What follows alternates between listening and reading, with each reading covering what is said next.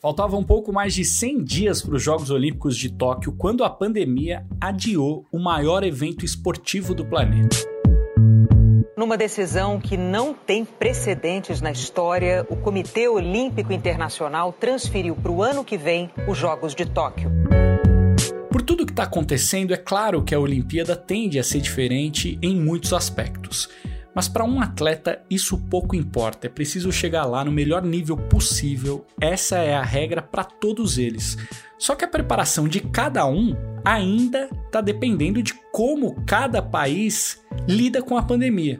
Nesse aspecto, quem treina aqui no Brasil já está prejudicado. Os principais clubes do país, onde estão os nossos atletas de ponta, começaram a reabrir faz pouco tempo e ainda com muitas restrições. Os protocolos assinados na manhã de hoje definiram a reabertura dos setores a partir de quarta-feira, 1 de julho. Mas o funcionamento vai ter que obedecer algumas restrições. Nos clubes sociais, só as áreas ao ar livre vão poder funcionar.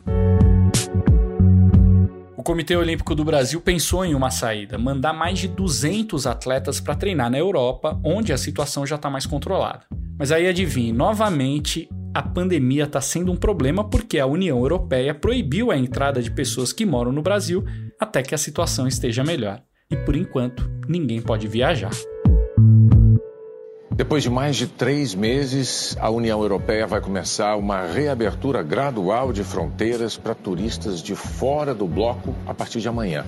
Por enquanto, quem mora no Brasil ou nos Estados Unidos não pode entrar. Diante desse cenário complexo, a gente vai debater qual é o futuro próximo do esporte olímpico brasileiro. Vamos falar também sobre o esporte paralímpico, que já deu um primeiro passo para que os atletas que, nesse caso, precisam de cuidados redobrados possam utilizar o centro de treinamento do Comitê Paralímpico outra vez. Hoje é quarta-feira, dia 8 de julho, e faltam 380 dias para os Jogos Olímpicos de Tóquio. Eu sou Guilherme Pereira e este é o Jogo em Casa.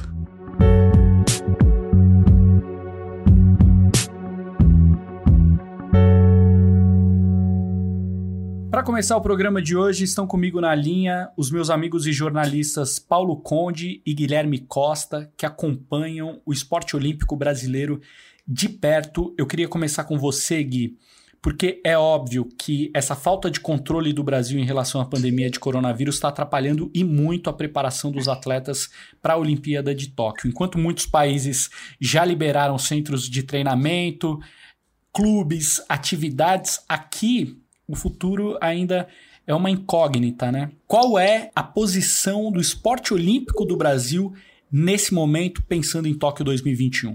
Então, é, são, a gente fala que são 15 as potências olímpicas, os 15 principais países do esporte olímpico no mundo inteiro, e o Brasil está entre esses 15. Foi 13 no quadro de medalhas na Olimpíada passada, por um exemplo. Só que o Brasil é o pior é, país do, do mundo entre essas 15 potências nessa retomada olímpica. É, resumidamente aqui tem, são quatro superpotências, né? Estados Unidos, China, Rússia, Grã-Bretanha. Aí depois tem Japão, Alemanha, Austrália e França, que são potências. Coreia, Holanda, Hungria e Itália que brigam pelo top 10, e o Brasil, Nova Zelândia e o Canadá que são os países emergentes, são os países que cresceram nos últimos anos e querem chegar ao top 10. E desses 15 países, o Brasil foi o pior na retomada olímpica. Não tem nenhum grande centro de treinamento aberto desde março, né? Já vão quase 100 dias ou mais de 100 dias que os principais atletas do Brasil não conseguem treinar é, direitos. A, a, gente pode pegar alguns países como Austrália e Nova Zelândia, pararam somente por duas semanas, a Holanda também parou somente por duas semanas, e países é, que sofreram muito lá em fevereiro e março, como Itália, França e Espanha, já estão reabertos. Os atletas já estão treinando praticamente normalmente, seguindo todos os protocolos, mas conseguindo fazer os treinamentos. E aqui no Brasil são 100 dias em que os principais centros estão, estão fechados. Então, é, o Brasil está mais atrasado. E a gente pode pensar, pô, mas falta um ano para a Olimpíada ainda, não precisava estar tá treinando agora. Claro que precisava. É muito importante. Esse período de preparação é muito importante para a Olimpíada, que é daqui a um ano e, poucos, e um ano e um mês. Então, é, o Brasil é o último aí desses 15 principais países nessa retomada olímpica. O Conde, e qual é a ideia do Comitê Olímpico do Brasil para driblar de alguma forma todos esses problemas que nós, que o nosso país está enfrentando, né? É, Gui, o, o, o COB tem adotado uma postura bem cautelosa nessa volta. Eles poderiam já ter reaberto, na verdade, né, o Parque Aquático Maria Lenk, que é o centro de treinamento do time Brasil, é, o núcleo nervoso ali do esporte olímpico brasileiro, então recebe atletas de muitas modalidades. Parque aquático não quer dizer que é só atletas de esportes aquáticos, tem judoca que treina lá, é, pessoal de maratona aquática, enfim, é uma infinidade de, de, de esportistas. Todo dia ele já tem até aval da Prefeitura do Rio, mas o COB preferiu não abrir por conta, a gente sabe, esse momento, casos crescentes e tudo mais. Então, aí uma ideia que surgiu foi levar o que tinha de melhor ali no esporte brasileiro até esse, ao longo desse primeiro semestre, em termos de posição de ranking, é, colocações em campeonatos mundiais, do ano passado, no ano anterior, para Europa, para eles fazerem uma preparação em alguns, alguns lugares ali que, que, na verdade, é normal. O COB geralmente leva atletas é, para a Europa, tem centros ali na Holanda, é, eles usam muito. É, em Portugal, e foi justamente a opção por Portugal, né, Rio Maior, Coimbra, tem alguns centros de treinamento nessas cidades, que a ideia do COB era levar cerca de 200, um pouquinho mais, 200 e poucos atletas para treinar lá. Só que com essa, essa disparada dos casos, ainda não se sabe quando que o Brasil vai poder levar os atletas para Portugal, já que as, é, já que as fronteiras da União Europeia estão fechadas para a gente. E por isso que o COB é, entrou em contato com o Comitê Olímpico Português, e aí eles conseguiram desenrolar um, um projeto ali em conjunto de enviar brasileiros para lá, e os brasileiros treinariam com até as seleções, algumas seleções portuguesas, só que isso depois da determinação da União Europeia de barrar residentes no Brasil de entrar, é, isso prejudicou um pouco mas não morreu ainda. Vamos fazer o seguinte, ó. A Bruna Campos conversou com o presidente do Comitê Olímpico de Portugal, José Manuel Constantino, para saber a opinião dele sobre esse caso e de que forma os portugueses estão trabalhando para ajudar os atletas brasileiros a irem para lá, para que assim os atletas brasileiros, enfim, possam voltar a treinar e se preparar para as Olimpíadas de Tóquio. nós acordámos com o Comitê Olímpico do Brasil a possibilidade de um número significativo de atletas que fazem parte do time Brasil vir estagiar para Portugal e estamos neste momento, junto das autoridades portuguesas, a procurar encontrar as melhores soluções para que não haja quaisquer problemas relativamente à chegada dos atletas brasileiros e à sua integração nos locais de preparação que estão previstos. A legislação que recentemente foi publicada em Portugal abre exceção para as atividades de natureza profissional, ou seja, brasileiros que pretendem entrar em Portugal para poderem realizar atividades de natureza profissional. Ora, no nosso entendimento, e fizemos chegar esse entendimento às autoridades nacionais portuguesas, é de que esses atletas vêm realizar uma atividade de natureza profissional que tem a ver com a sua preparação desportiva ao abrigo de um convênio que celebraram com o Comitê Olímpico de Portugal para se prepararem para os Jogos Olímpicos de Tóquio e, portanto, entendemos que é enquadrável dentro desta exceção a possibilidade da missão olímpica brasileira entrar em Portugal. A gente conversou com o Rafael Silva, o Baby, um dos principais judocas do Brasil. Ele iria para Portugal e agora está na ansiedade para saber quais serão os próximos passos. Fala aí, Baby.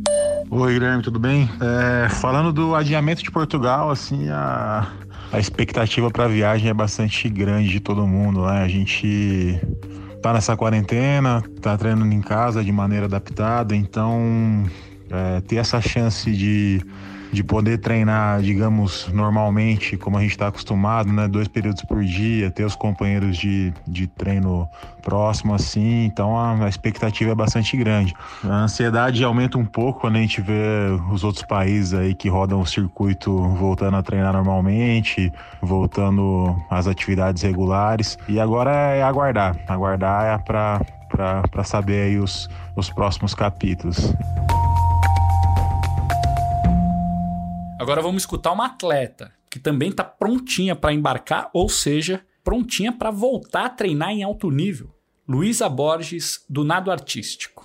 É, então, receber a notícia né, da Missão Europa foi algo muito positivo pra gente. É, foi um sentimento de alívio da gente conseguir voltar aos nossos treinamentos, foco no nosso objetivo né, da vaga de Tóquio 2021.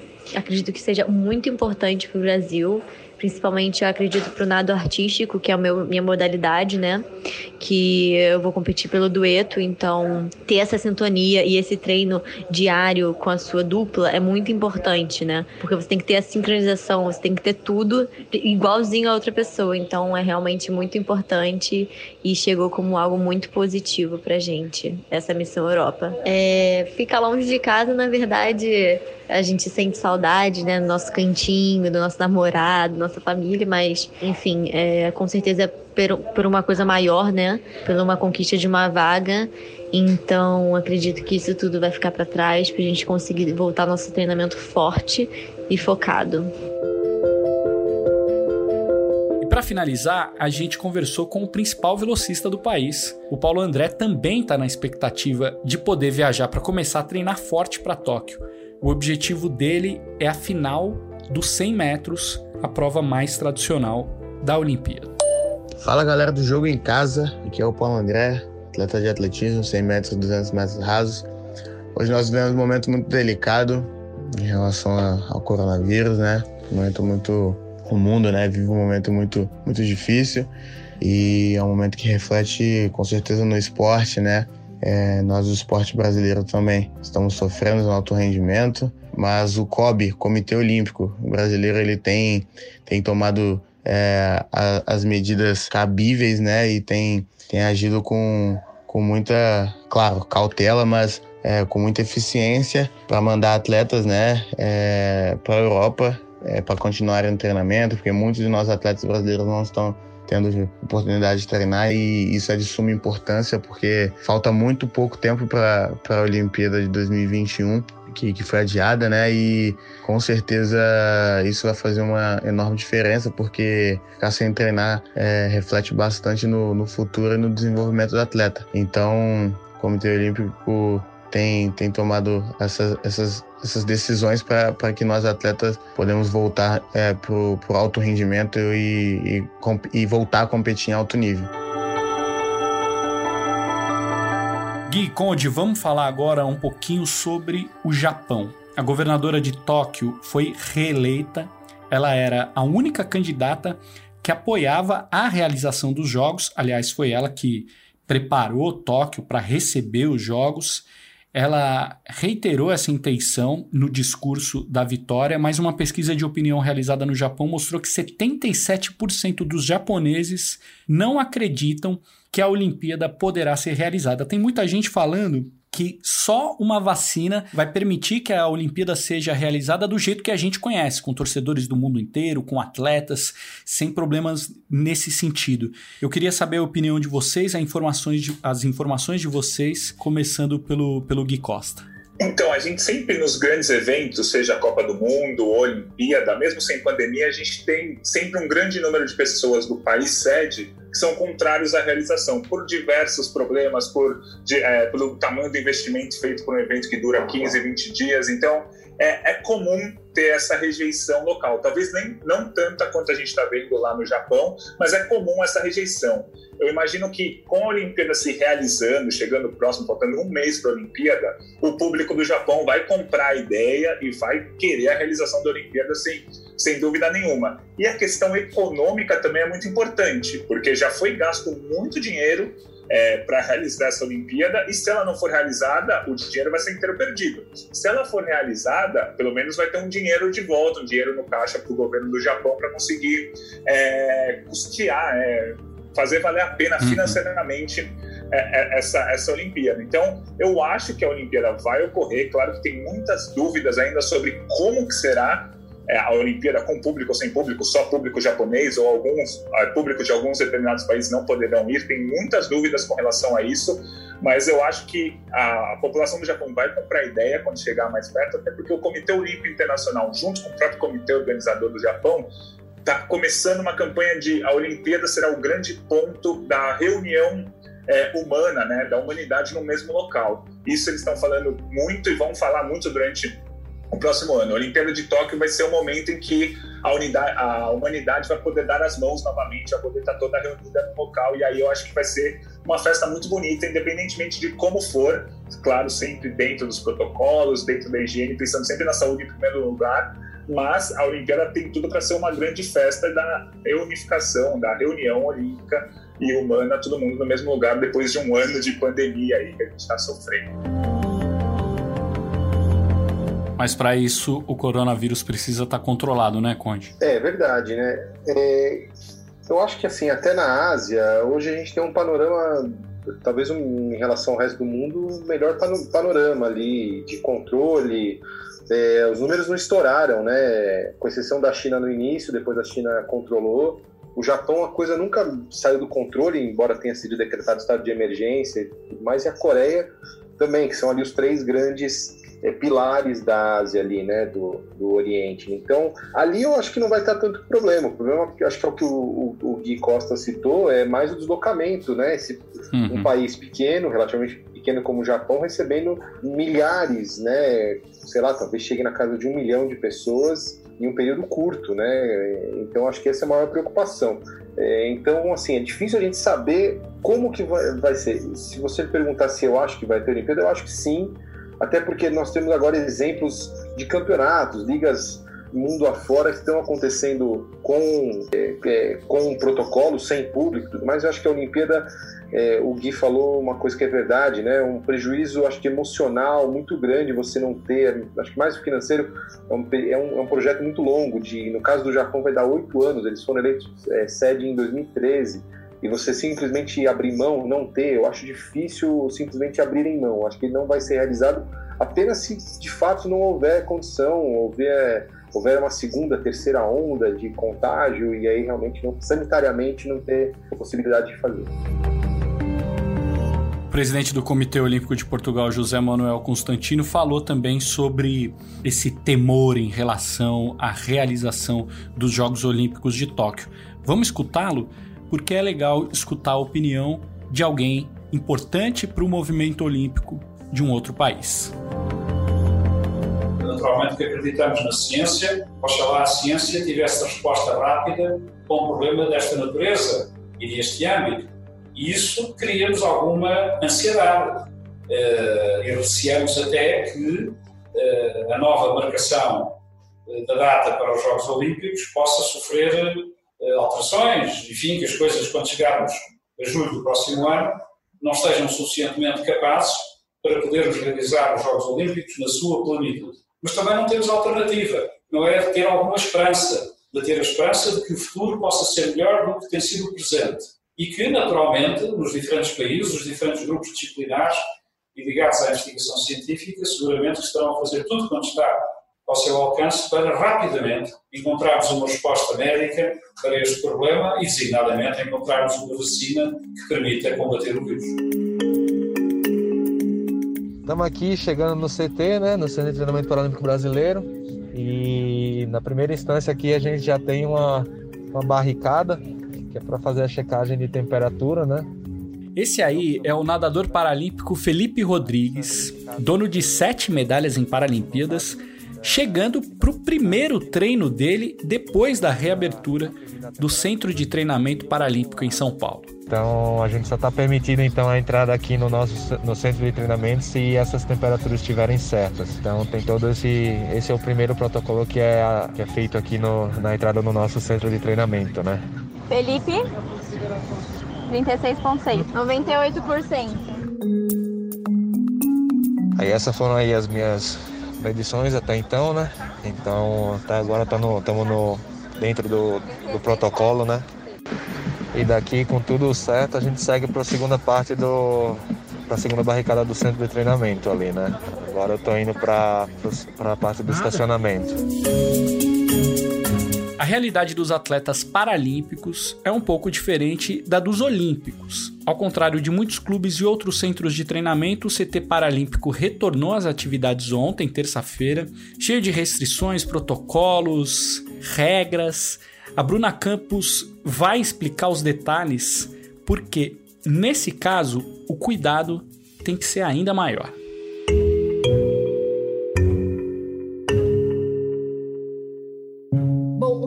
Das atividades no CT Paralímpico foi cercado de cuidados com um protocolo extremamente especial e específico. Porque quando a gente está falando de paralímpicos, dentro desse grupo de atletas, né, são vários tipos de deficiências e algumas delas se encaixam, fazem com que essas pessoas fiquem no grupo de risco. Pessoas que têm lesão medular alta, pessoas com é, doença degenerativa, questões pulmonares. Então, todo cuidado é pouco. O primeiro grupo de atletas a pisar no CT foi a equipe da natação. Quatro atletas caíram na piscina em raias intercaladas para evitar qualquer proximidade antes de cair na água o tempo inteiro usando máscara. E as próximas modalidades que devem voltar são o tênis de mesa e o atletismo. Os esportes coletivos, por conta do contato, ainda não têm previsão de retorno. O Dr. Eza Gigley, chefe do Departamento Médico do CT Paralímpico, explica um pouquinho como é esse protocolo. A volta do CT Paralímpico foi considerado apto para o retorno aos treinamentos baseado em alguns pilares. Primeiro, higienização individual de contactantes. Segundo lugar, testagem, testagem de todos aqueles que estarão envolvidos no retorno e retestagem. É, em, em terceiro lugar, sanitização, é você fazer a, o controle dos ambientes que nós estamos fazendo com limpagem regular, com ozonização, com túneis é, e verificação dessa se essa sanitização está sendo qualificada. Em quarto lugar, educação. Então todo mundo que está retornando trabalhando no CT está recebendo treinamentos e retreinamentos para entender todo esse processo. E em quinto lugar, monitoramento. Monitoramento é desde a sua chegada, da checagem de alguns sinais vitais, como a checagem de eventuais sintomas ou outros sinais que possam é, é indicar que alguém esteja doente. É obrigatório que, que as testagens, não só PCR, mas como sorologia, sejam feitas, além de todo esse protocolo, enfim, de educação, de treinamento, é, avaliação também de anamnese com relação a sintomas para que eles possam retornar. Então, esse grupo que vai retornar, ele está é, 100% apto para o retorno. Com exame negativo, o nadador Felipe Rodrigues foi um dos atletas que pôde voltar aos treinos, inclusive porque ele tem um grau de deficiência menor, mais leve. A gente pediu para ele descrevendo como foi o passo a passo no primeiro dia de treinamento. Aí logo assim que a gente chega no que estaciona o carro e tudo mais, a gente tem que passar por um, uma câmara de ozônio, na qual a gente é borrifado durante 10, 10 segundos, né? É, por água tratada com ozônio, justamente para que tenha a eliminação do, do vírus. E a gente está subindo agora sem, pela rampa mesmo do centro de treinamento, ah, para que não tenha contato e com nenhuma superfície. Aí entrando aqui na, na piscina, é, a gente tem uma área né, específica para os atletas, para cada, cada atleta, na verdade, mais ou menos uns 5 metros quadrados, na qual a gente tem é, a, nossa, a, nossa, a nossa área particular. Né? Então, dentro, dentro de uma área para outra, a gente tem um espaço de 3 metros tem um espaço de 3 metros aqui e como é que se diz de um de um box para outro né e a gente acaba tendo também um kit, né? O kit diário, que é o kit diário contém três máscaras, não, são cinco máscaras e um e álcool gel para que a gente possa estar tá fazendo a nossa nossa higienização pessoal, né? E higienizando também o nosso material.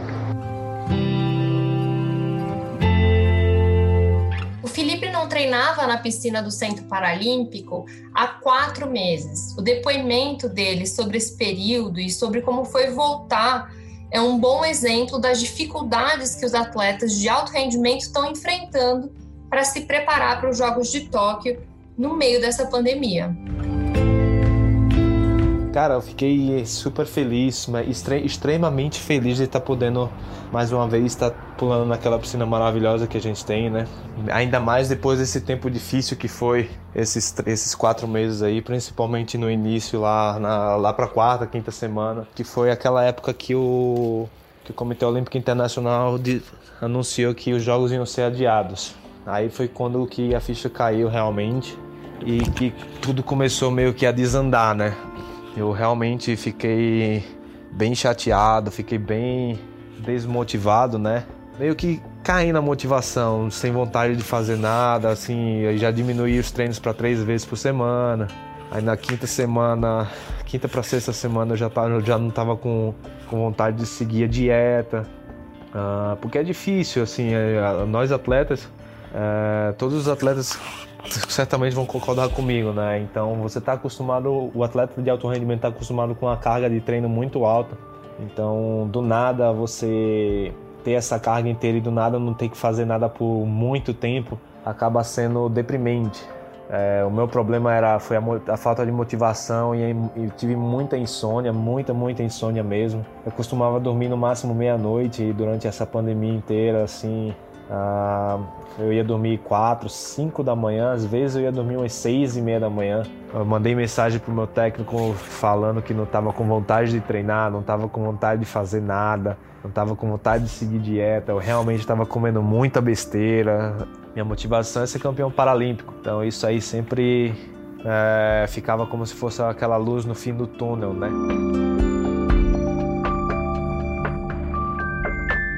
O Brasil voltou a registrar mais de 1.300 mortes nas últimas 24 horas. Foram 1.312. O total de óbitos no país até aqui é de 66.868.